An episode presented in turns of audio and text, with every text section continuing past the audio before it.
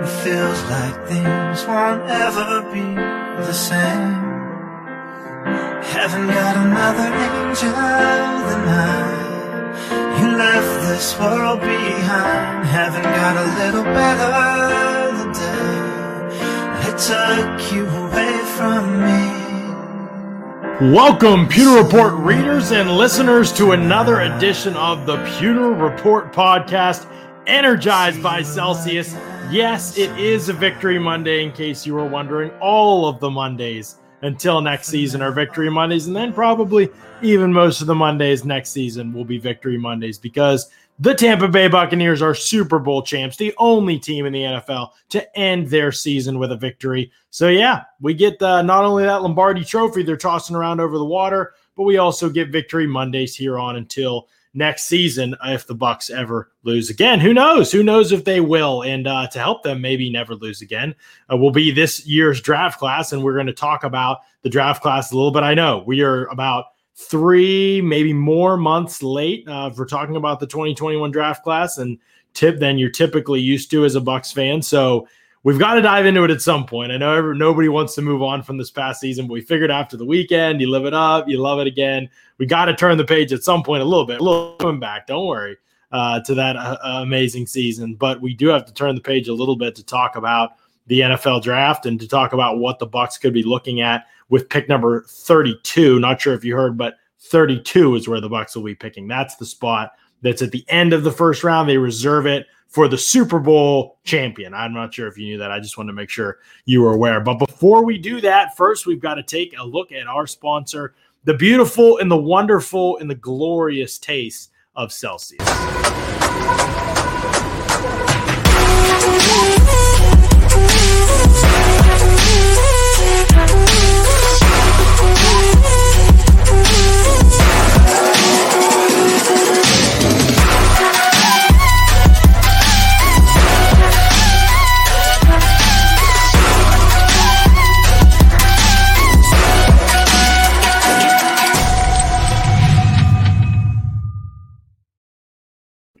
Celsius powers active lives every day with essential functional energy. You see, I got my orange. I didn't have any orange sickle in the fridge, but I got the orange. The next best thing.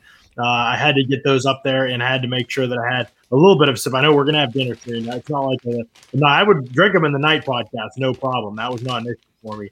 Uh, but I uh, did want to make sure that I gave the orange a, a shout out, the sparkling orange, I should say remember, no sugar in these things. Uh, it is really, really good energy. You're not going to get that drop off that you get uh, with other energy pro- energy drink products, and you're going to get the flavor and the kick and the pop that you get uh, from drinking soda, really. And so, I talked to a couple Pewter Report listeners and readers that told me it's basically replaced soda for them uh, drinking Celsius. So, a much, much healthier option and uh, just gives you a great little boost for your day as well. So, make sure you check out Celsius. You can order them on Amazon, uh, or you can uh, check around and get, get, the store locator up at Celsius.com. Uh, you can check out their uh, options there, and you can find uh, stores near you to carry them. But always good stuff going on with our friends over at Celsius. Mark Cook, you were on the podcast, sir. What is up?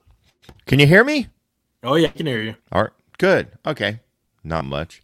Uh, Celsius available at Publix. I was at Publix the other day and noticed Celsius on the shelves. Yeah. At least over at the Brandon location.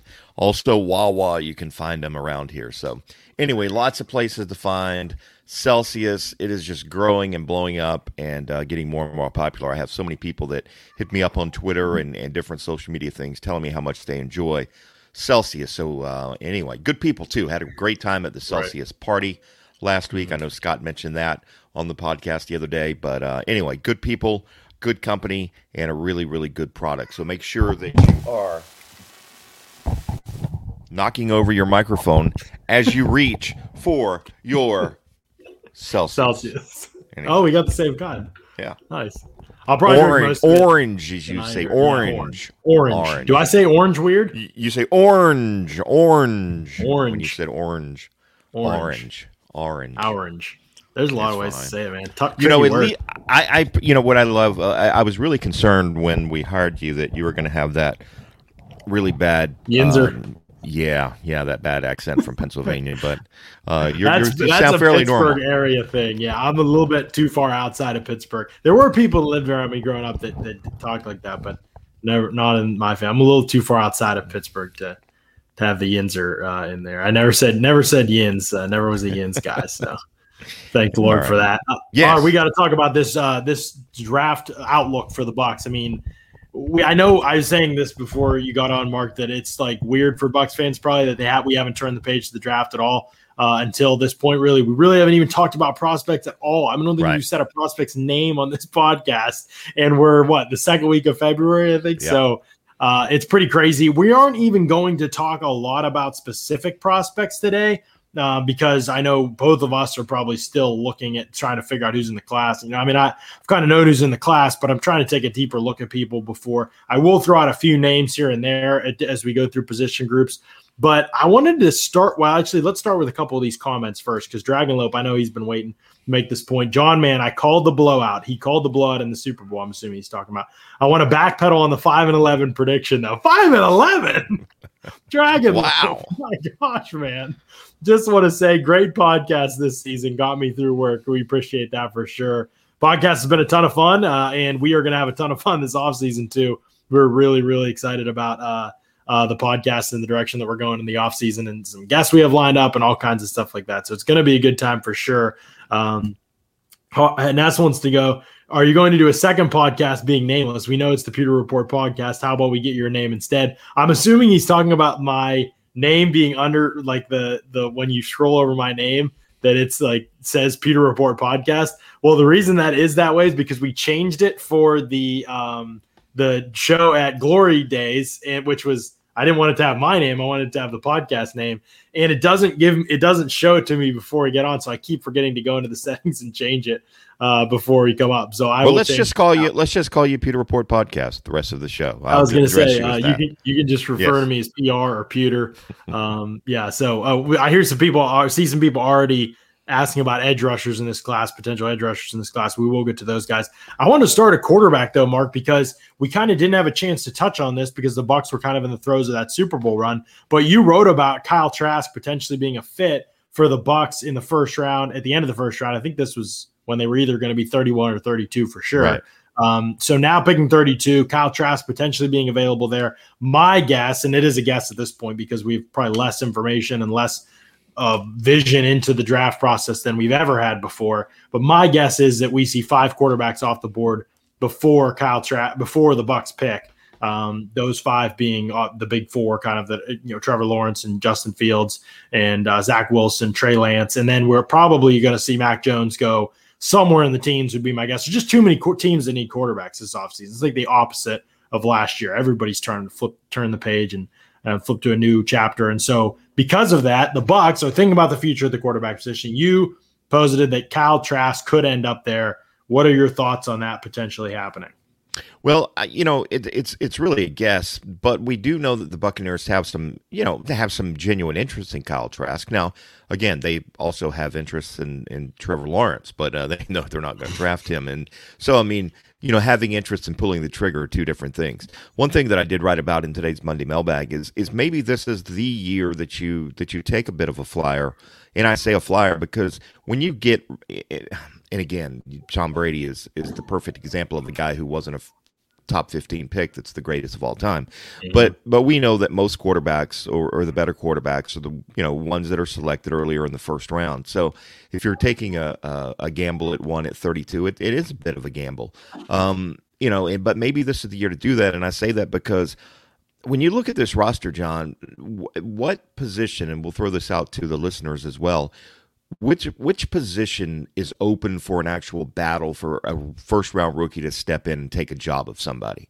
I mean, as of right now, just assuming that Shaq Barrett is back, assuming Ndamukong Suh is back, um, and, and Rob Gronkowski is back, where is there an open position for a player? And and I'll and I'll finish it up, and then we'll we'll discuss that for a second by saying, and so in my opinion, there's not really any you know big glaring needs on this football team. Yep. Now, obviously, depth and down the road, and what's JPP going to do in two years, and things like that. You've got to look ahead. I get that. Don't get me wrong, but but the quarterback is just as important as an edge rusher. And if Kyle Trask is your guy, then uh, and you do have high hopes for him, and, and I'll talk about what I've heard from the Buccaneers in a little bit on Kyle.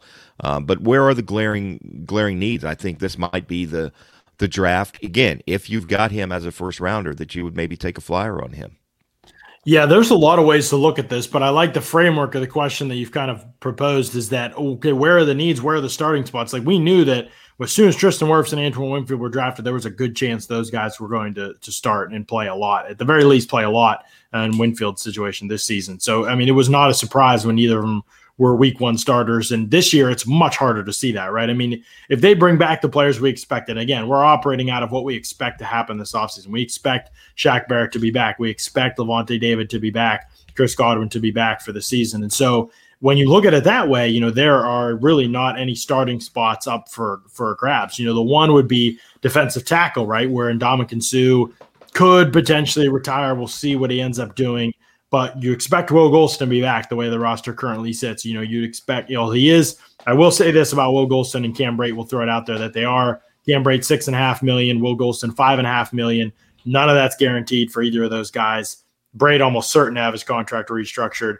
Gholston probably depends on what other kind of moves uh, are, are, made at uh, and the at defensive tackle and interior defensive line. Those guys could be cap casualties depending on how things go. They could take pay cuts. One of them could take pay cuts, both of them, uh, but Brate for sure will. I mean, he already did last year and probably will be asked to again. So there's uh, potential cap situations there, but that's really the only spot. I mean, defensive tackle, if Seward tire or something would happen to Gholston, you know, that would be the only spots who's going to play next to Vita Vea that they don't have future, right? Because Steve McLendon's older and Rakeem Nunez-Roches is a free right. agent and he's just a journeyman guy. He's a depth guy. That's all that he is really. And so um, they definitely need to invest at that position. It's also unfortunate this is one of the worst defensive tackle classes that we've seen quite some time. I'm just early in, in evaluating the class. I've seen everybody else's rankings, and it's almost unanimous agreement um, that this defensive tackle class might not even have a first round worthy player. Christian Barmore, Alabama, maybe, but again, there's not a lot of experience there and just a few games. So that's the one position I would say. Now, I bet Ronald Jones starts at running back, Mark. But that's the other one that you could say, okay, maybe a guy doesn't start, but he's probably going to play a big role. Clearly, yeah. this team isn't sold on Ronald Jones. He's not developed as a pass catcher and pass protector. They really value that to the point that they just went ahead and started Leonard Fournette over him in the playoffs. So to me, that's the other position that if there's a, if you're looking for a starter in the first round and you didn't get anything in free agency or in the offseason, running back looks tempting at 32. And I think, and again, I talked about this in the mailbag today that you know, I do believe the team's going to be looking. I think, I think, uh, you know, we we know that Brady was instrumental in the bringing of Rob Gronkowski here, LeSean McCoy, Leonard Fournette. He probably said, you know, hey, let's let's bring him aboard. I think he's going to be in Jason Licht's ear about some of these free agent running backs that are going to be out there. Yeah. Um, there's a few that he played with in New England. Rex Burkhead's one, and and, and James White is another one. Um, again, those are those are short term solutions. Um, but again, this is a I, you know, we, we can argue that this this team is built for long term success, and they are at certain positions, definitely. Um, mm-hmm. But at the same time, again, it's all in for 2021. Again, I mean, that's what they're trying to do. So Jason Licht, right. I don't know, is going to sign free agents based on you know what he thinks. You know, three years down the road, he's thinking about who can help us repeat and get a Super Bowl ring again this year. Um, I do like the idea of a, of a running back thing. I think Ronald Jones uh, to to paraphrase Denny Green, he is who we think he is. I mean, he's he's he's a very good, solid running back that can gain a thousand yards in a season. Uh, mm-hmm. But he's not a versatile running back, and and we know Tom Brady and what they did in New England love versatility at the running back position, and they tried this year. They tried with LeSean McCoy, it didn't work out. They tried to, they did their damnedest to get Ke'Shawn Vaughn on the field, and every time that he did, he just you know, yeah. dropped the ball, fumbled, whatever it was. So he wasn't wasn't the answer. He, and again, he he may take that. We got to we can't forget how bad Ronald Jones was as a rookie. I, I, I wish you would have been here, John, to right. see. I mean, I've never seen a first round pick. I would have to go back to probably the '80s with with some of the picks that the Buccaneers had in the first round that just was as bad as Ronald Jones. Now, he wasn't a right. first rounder, but he was a second rounder, and he was just awful. And um, I think he averaged less than two yards a carry. I think he had, I know he had less than 100 yards as a rookie. So I assume he was a bust. So there's hope for Ke'Shawn Vaughn. But again, where's that ceiling for him? Is he more of a versatile back? Is he a better mm-hmm. pass catcher? His tape last year or uh, a couple years at, at, Vanderbilt showed, yeah, he's he, he's decent at that. But again, it's not his forte.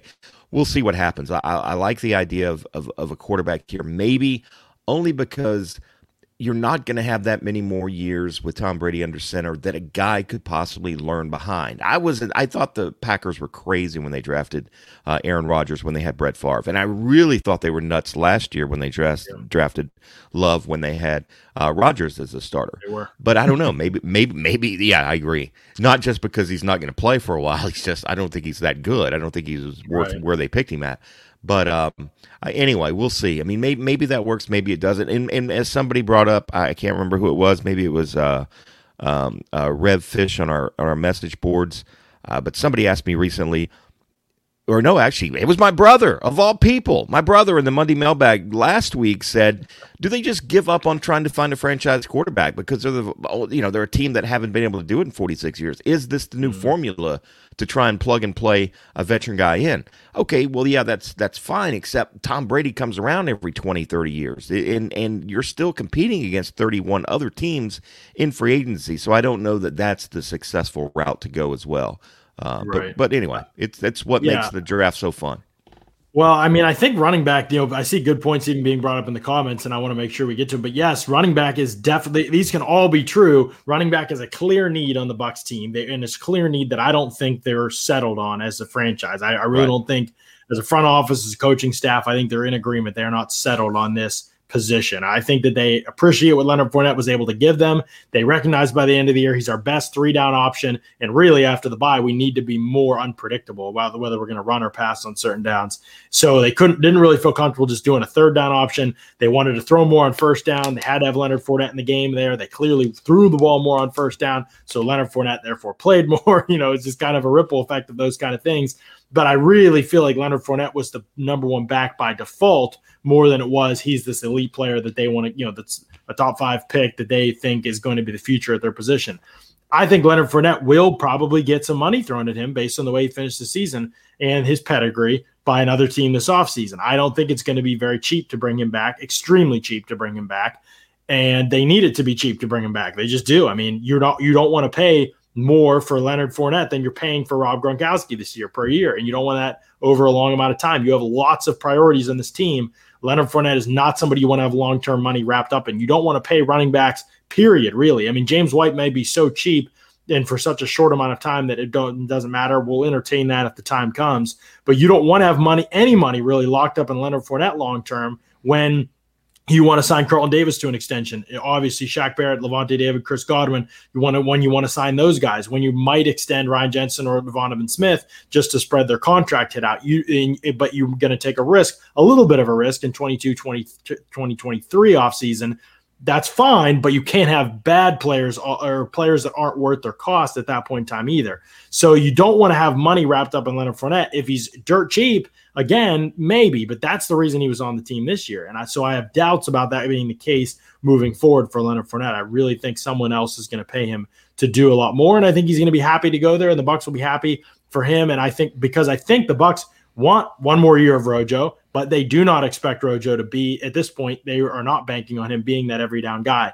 So to me, when you are when you are asking me what the Bucs how the Bucs see their own team, not necessarily I do, but I think the running back position is one of the biggest desires for them to fix this offseason. I don't think that it requires the 32nd overall pick, though. I think that you can do it at a less valuable pick. Now, I will recognize that at 32, there are typically not 32 first round caliber players in a draft class. And it's hard for people to understand sometimes, but you typically only have, in my opinion, maybe 15, 16, 17 at most first round caliber players and then you have to figure out needs and where those guys come off the board and everything like that. Typically, there's probably not one available, and def- probably not one at a position of need for the Bucs available at 32. So you do have to evaluate some. How are you getting into you know kind of who the best player is at that position? How much does that matter? This is where I tie it back to your point about quarterback, Mark. The Bucs are definitely would be wise, as you're indicating, to think about quarterback. I agree with you on that. I don't think that it means they think about taking one in this year's draft, though, for a lot of reasons. Number 32 overall, you're typically not getting a great quarterback. Data right. has shown us that over the last 20 years. There are exceptions. Obviously, you've seen guys like Drew Brees, and then even later in the draft, uh, Russell Wilson and Tom Brady, and those guys are the exceptions. Everybody likes, right. yeah, everybody likes to hope that they're one of those three guys. Basically, those are the three guys in the last 20 years that have been like post four, top 40 picks, first round picks that have t- worked out. Obviously, in a class like this, where you're looking at a ton of quarterbacks coming off the board, you're even less likely to get a good quarterback than you are than you would be in some of those other classes we can debate Trask another time. Really, I need I want to take a long look at him before I say anything because I know we got Gators fans in here. I don't want to be slandering anyone. But here's my thought, Mark. What if you looked at this year's draft as an opportunity to set yourself up for a quarterback in next year's class, regardless of where you pick? So, yeah. what I mean by this, Mark, would be what if they looked at 32 as an opportunity to trade down? I'm probably going to be on this bandwagon all season long. I really think when you're at 32 and you don't have any crying needs like the Bucs, maybe if a great player falls, great. But you have so many options, man. like you have so many options, and the board could fall so many ways in front of you. I would be really serious about trading down if another team wants to come back up to 32 to get a fifth year, uh, fifth year uh, option on a player. Let him take it because for y'all, like that's not a big deal right now for the Bucs. It's just not. Um, the biggest deal for the Bucs is being able to gather some assets so when they have to make that move for quarterback, maybe it's in the draft, maybe it's in free agency, maybe it's in or maybe it's in a trade, but you want to have assets. The Bucs need to be thinking about ways to collect assets this offseason. Can they do that by trading back in the first round into the second round? I think they can. Can they probably get a similar caliber player at 32 that are at 45 than they would at 32 or 40 than they would at 32? Yes, I think they can. And so I would be looking to stockpile resources if I'm the if I'm the Bucs. I would be looking at ways to to achieve picks in this year's draft. And, and, I think Jason Licht hinted at that on the podcast with you and Scott yeah. the other night. He talked about that. In fact, he brought it up, and um, you know that that's a little. That's a good a point. He brought it up. Yes. Yep. Mm-hmm. That's a little bit of a clue. That's the first thing it kind of you know dinged in my head when I was watching the podcast.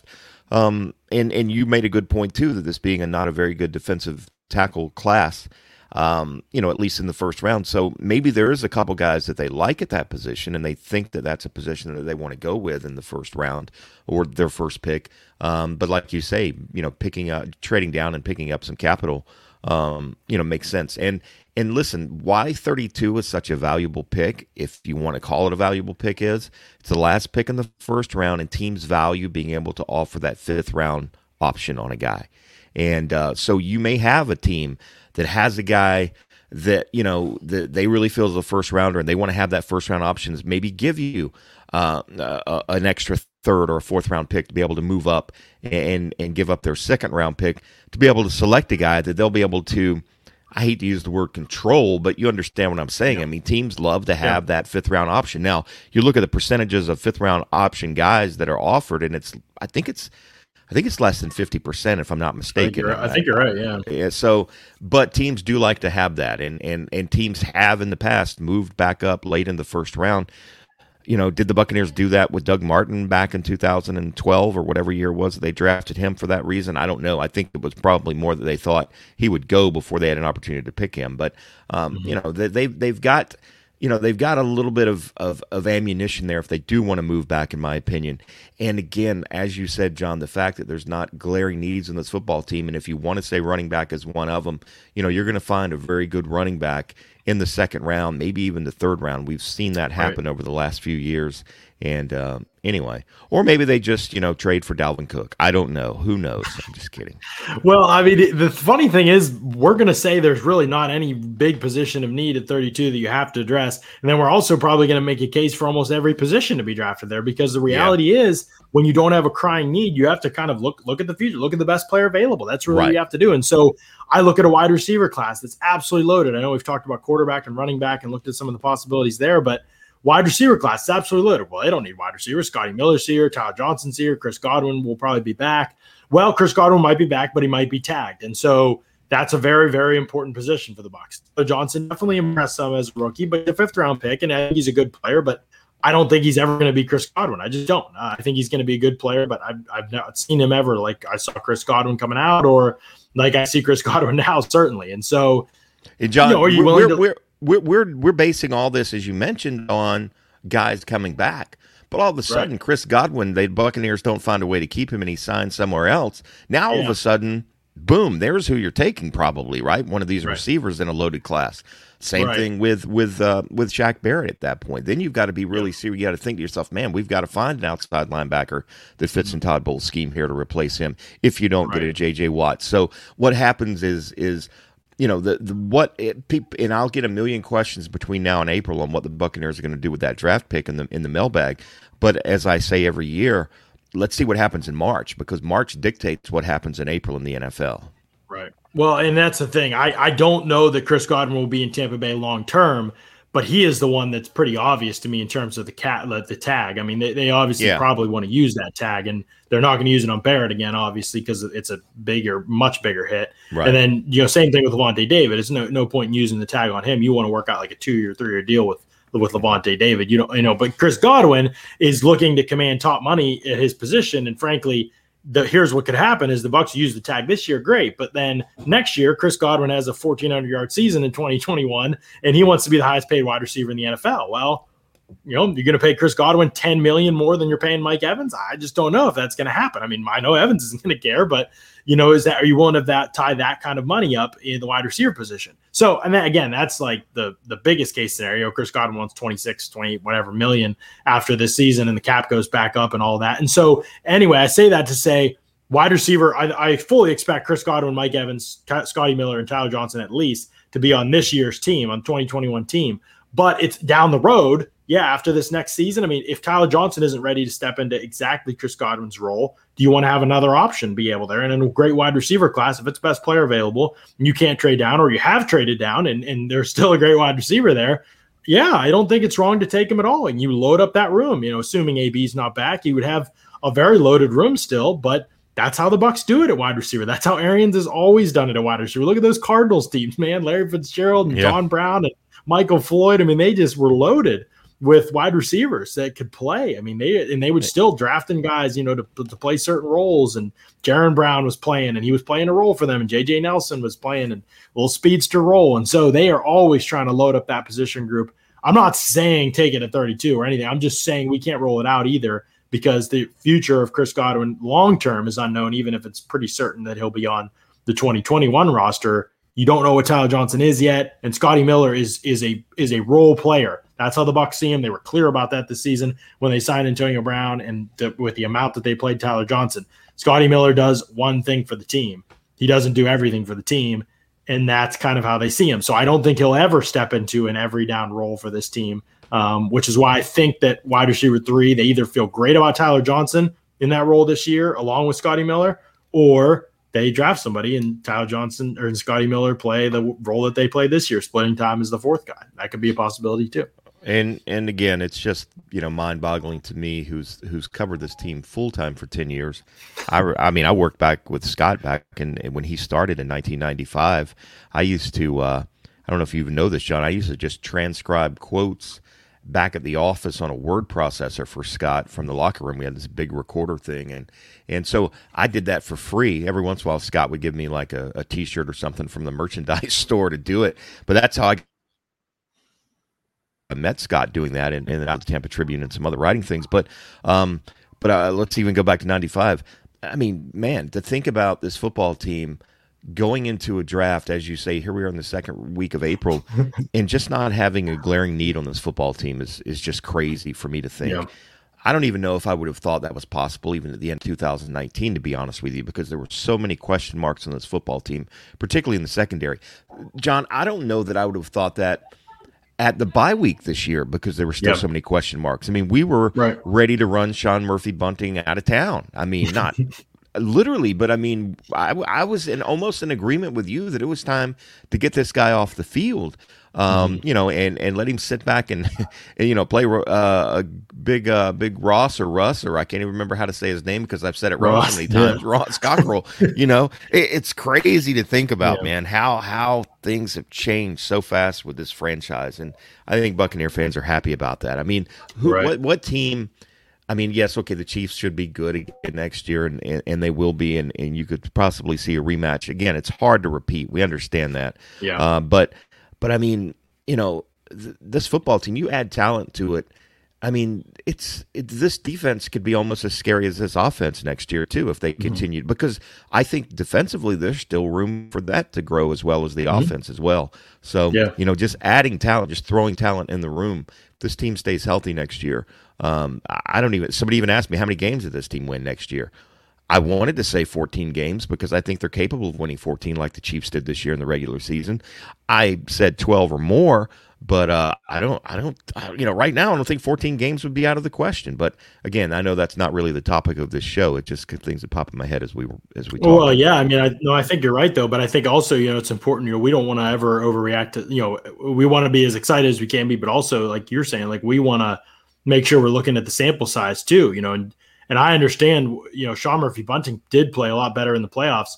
You know, we'll see long term what he and Jamel Dean look like, but there's no question those are going to be the guys next year. Those two and Carlton yeah. will be the guys. Now, how well yeah. they play, whether they look like the regular season versions or the playoff versions, you know, that will honestly a lot of that will depend on Todd Bowles because when he changed the scheme for them, they played a lot better. I don't think they were perfect, but they played so much better as press man corners. Um, than they did as just zone guys. They just neither of them are. They're just not the forte of any of their corners. And so hopefully that's and, what the playoffs revealed. And, and and maybe we, we're talking about that now. Maybe cornerback itself, because Carlton Davis will be going into his fourth year.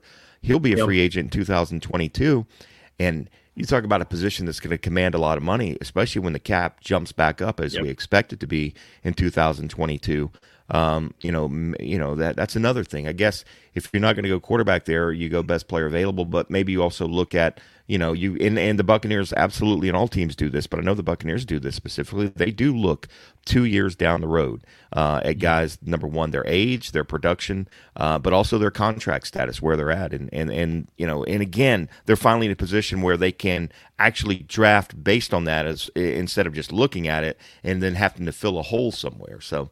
Anyway, right. very very yeah. interesting. Maybe maybe maybe they go cornerback. I didn't. I, I haven't looked yeah. at the cornerback prospects at all. I don't know.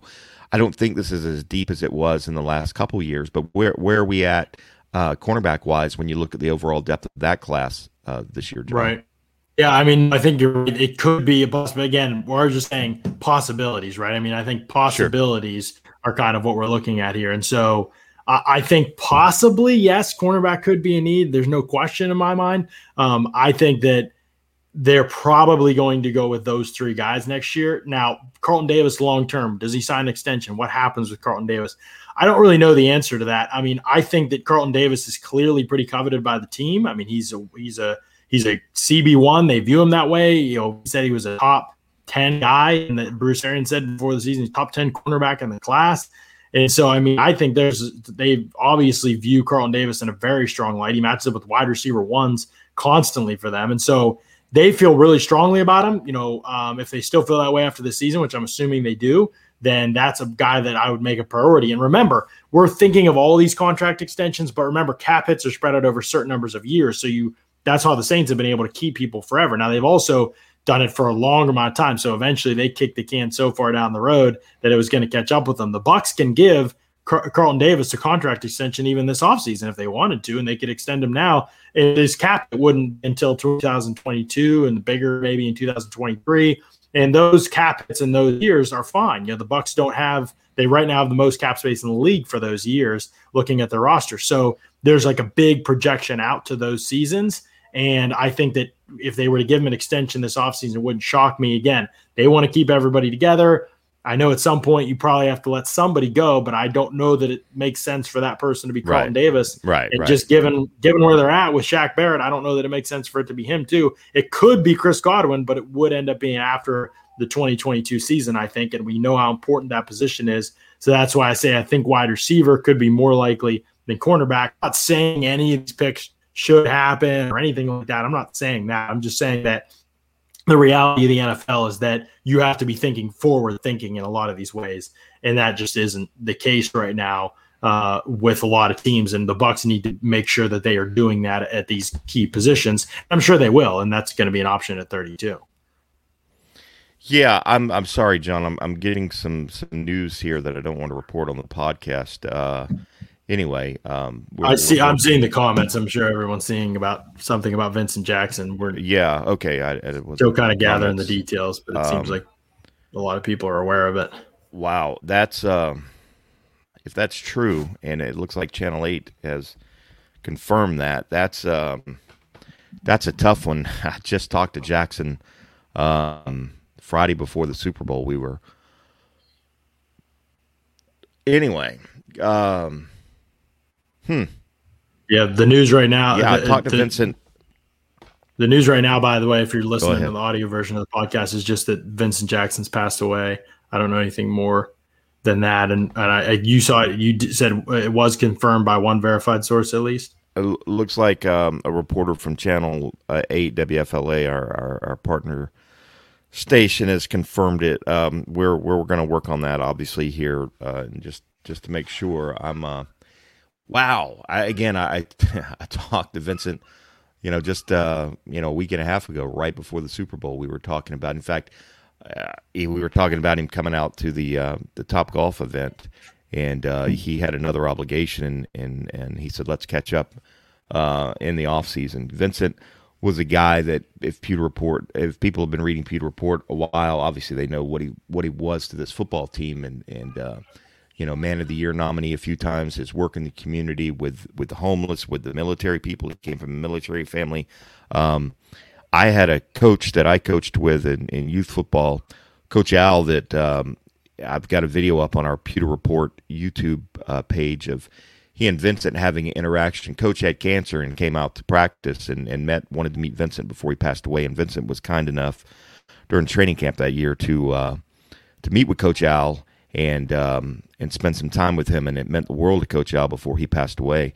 And so I'm just uh, blown away right now um, that that uh, if that's Jeez. an actual report. So Wow. Yeah, seems like anyway. a couple sources have verified it now that the Hillsborough County Sheriff's Office is investigating the death of former Tampa Bay Buccaneers player Vincent Jackson. Jackson, 38, was found deceased on Monday, February 15th at the Homewood Suites located at uh, Palm River Road in Brandon, Florida. So don't know many more details beyond that, but that's uh, Josh Benson of WFLA uh, reporting that um, about that. So a lot of people sharing Vincent Jackson memories and stuff uh, right now, and I'm sure that'll be something that's difficult for a lot of people to wrestle with, and hopefully we can find some answers uh, from the Hillsborough County sheriff's office on that. Uh, definitely an amazing buck, an amazing dude from everything that I've heard for sure. So just just a great great guy. You know he we we in the media used to give him a hard time because you know there for a while he was the best Buccaneer on this football team, and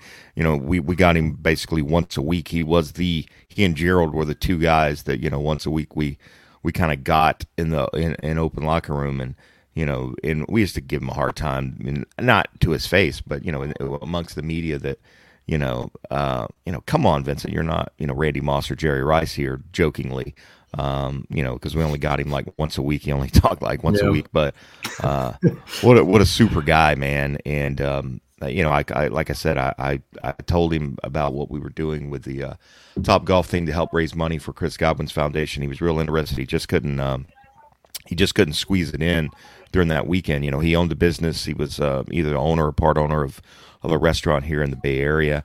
Um, he was to Channel 10 WTSP. Um, some of you guys know Daisy Charlotte.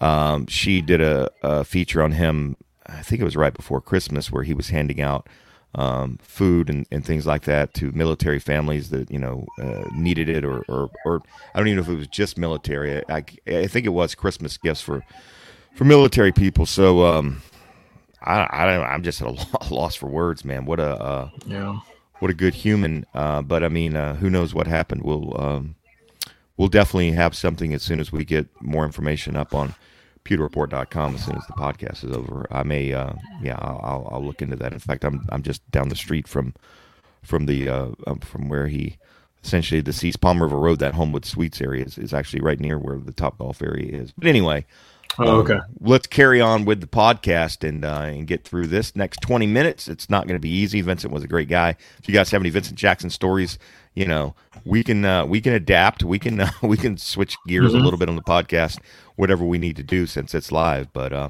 anyway, rest yeah, in peace, for sure. Vincent Jackson.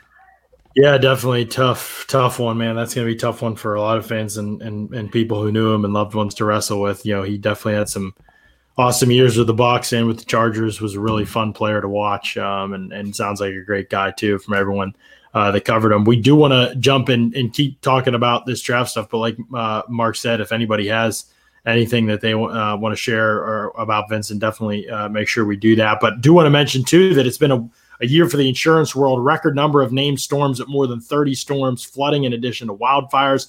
Not to mention the pandemic. With the commercial property and homeowners rate increase across industry due to the catastrophes, Briar Greaves Agency has numerous carriers and options to help new and existing clients affected by these increases.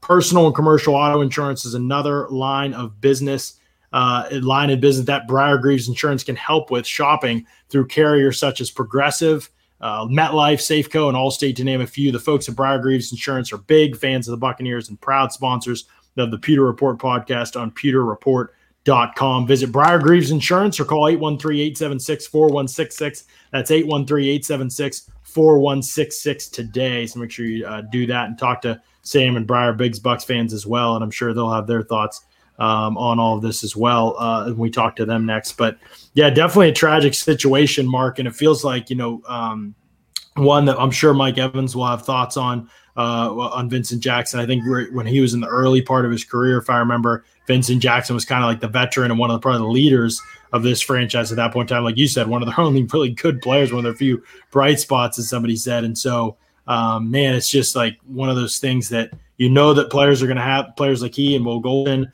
Lavonte David will have thoughts to, to share on on a guy like Vincent Jackson, and you'd imagine Philip Rivers and others as well who were who were close with him, but a guy that a lot of people loved and respected. And I remember always hearing Trevor talk favorably about him um, as a buck and as a person uh, during our time that, that Trevor and I did the podcast together as well. Yeah, uh, let's go back to Briar Greaves real quick, John. Only because I love Briar Greaves. You know why I love Briar Greaves? Because they're my personal homeowners insurance agency, and uh, I actually I had a uh, was speaking to Briar recently at one of our events, the Glory Days event, and was explaining a problem that I was having with my home and he actually recommended having an adjuster come out and take a look at it. And I called the following Monday, filled out the paperwork. Uh, two days later, had an adjuster out at the house, and um, and uh, and the problem's getting taken care of. Something that I probably wouldn't have done would have just dealt with and, and paid for my own. Um, again, that's why I love Briar Greaves because he's um, you know, can give you that personal recommendation on certain things. John um, does a wonderful job with homeowners, but really all lines of insurance. There's nobody listening to this podcast right now that doesn't need some form of insurance, whether it be life, homeowners, auto commercial business, those kind of things. So check out, uh, and maybe even boats. I don't know. Maybe Tom Brady should give him a call about that $2 million boat was floating around in the river last Wednesday. I would have definitely had insurance before I took off uh, in my boat on that river. It was a, it was a madhouse uh, at the Super Bowl parade. But anyway, definitely go check out Briar Greaves. Give Sam or give Briar a call. Uh, good people, big Buccaneer fans. And next time we have an event, I'm sure they'll be there. Make sure you stop by and say hello to Briar and Sam. So anyway, I just wanted to right. throw that in real quick, John, because I haven't been on the pod when when they were um, one of the uh, sponsors uh, recently. So anyway, right? No, yeah, for sure. Um, no, let's jump back to pick number 32. And man, it's been tricky to figure out this defensive line class. I think most people expect, again, if we're talking about needs, most people expect defensive line or running back to be kind of at the top of that list for the Bucs. Uh, you know, we've t- we'll continue to talk about other position groups as well, but did want to touch on the defensive line class really quickly uh, before we wrap up here. I think Penn State's Jayson Oweh will be a potential uh, a prospect there uh, for the Bucs, I believe, this offseason. And, uh, and I think that uh, possible. We've seen a lot of people talk about Joseph Ossai from Texas to potentially a name there. Uh, we've seen Patrick Jones from Pitt thrown in there. I mean, there's been a lot of different people. A lot of different players have had names thrown out uh, for the Bucs at that spot. Edge, defensive line, interior defensive line. I, I really think that this is a team that's going to look to fill most of their needs in the offseason and free agency. If there's a time to spend, it, it's this offseason for the Bucs. They are in a window where they legitimately could repeat. I mean, there, there's not an exaggeration to say that. That's how good the roster is across the board. You know, it obviously depends on Brady staying healthy and, and being able to stay at the level of play that he's at. At some point, everybody's spending money. Like it's not, you know, everybody's like afraid to end up like the Saints. Gotta understand, Bucs fans. It's it's important to be spending money to make your team the best it can be. Don't miss on the moves for sure. You're gonna take some risks and some chances. I get it.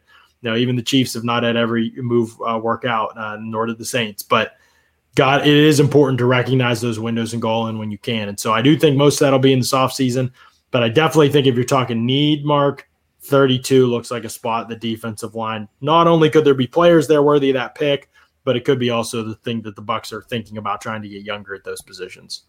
Yeah, yeah. I mean, and, and again, when when you don't have those glaring needs, what a luxury it is to be able to, you know, just take that best player available. And and as I said earlier, just I, I you know I, I have never experienced this, John. I mean, I've covered some bad football teams in the last ten years, and uh, you know the the fact that they're at a position where um, they don't have a hole to fill, and, and and that's not just in the draft. That's also in free agency. Again, there's things and pieces that you want to put together to help make your team stronger. Um, but right. again, we could go back to last year's draft, and there were glaring needs, and, and, and they addressed those, particularly at tackle. When when uh, they let DeMar Dotson walk, that was a huge need, and, and they signed Joe mm-hmm. Hagan free agency, but um, that wasn't going to deter them really from finding a tackle at that position. And talk right. about striking gold with Tristan Wirfs. I don't know that we've I don't know that enough has been said about him. I know that we on on Pewter Report have mentioned it, but when you look at the fact that this guy played every single snap this season, the only player, if I'm not mistaken, played every single snap this season, and uh, and gave up one sack. Um, is really just mind-boggling. As yeah. much as I've loved Demar Dotson, and I was one of those guys saying, "Oh, you can get by another year with Demar Dotson." Um, again, reason number 4,333. I'm not a GM of this football team because I might have rolled mm-hmm. the dice with, because picking offensive line is is the most unsexy pick you'll ever pick, right? Particularly in yeah. the first round in a top 15 pick. It's just not. It's hard to get excited about an offensive lineman um, I, as a general fan, and and even myself in the media. I mean, it's not you know, you don't. Again, you you you get excited about the skill position guys because you know while we're um, you know supposed to be independent and all of those things and, and and not biased, just as a general football fan, you know, again, number one picks aren't that exciting. And uh, but boy, they uh, they nailed it, and and you know, hats off to to Jason Licht.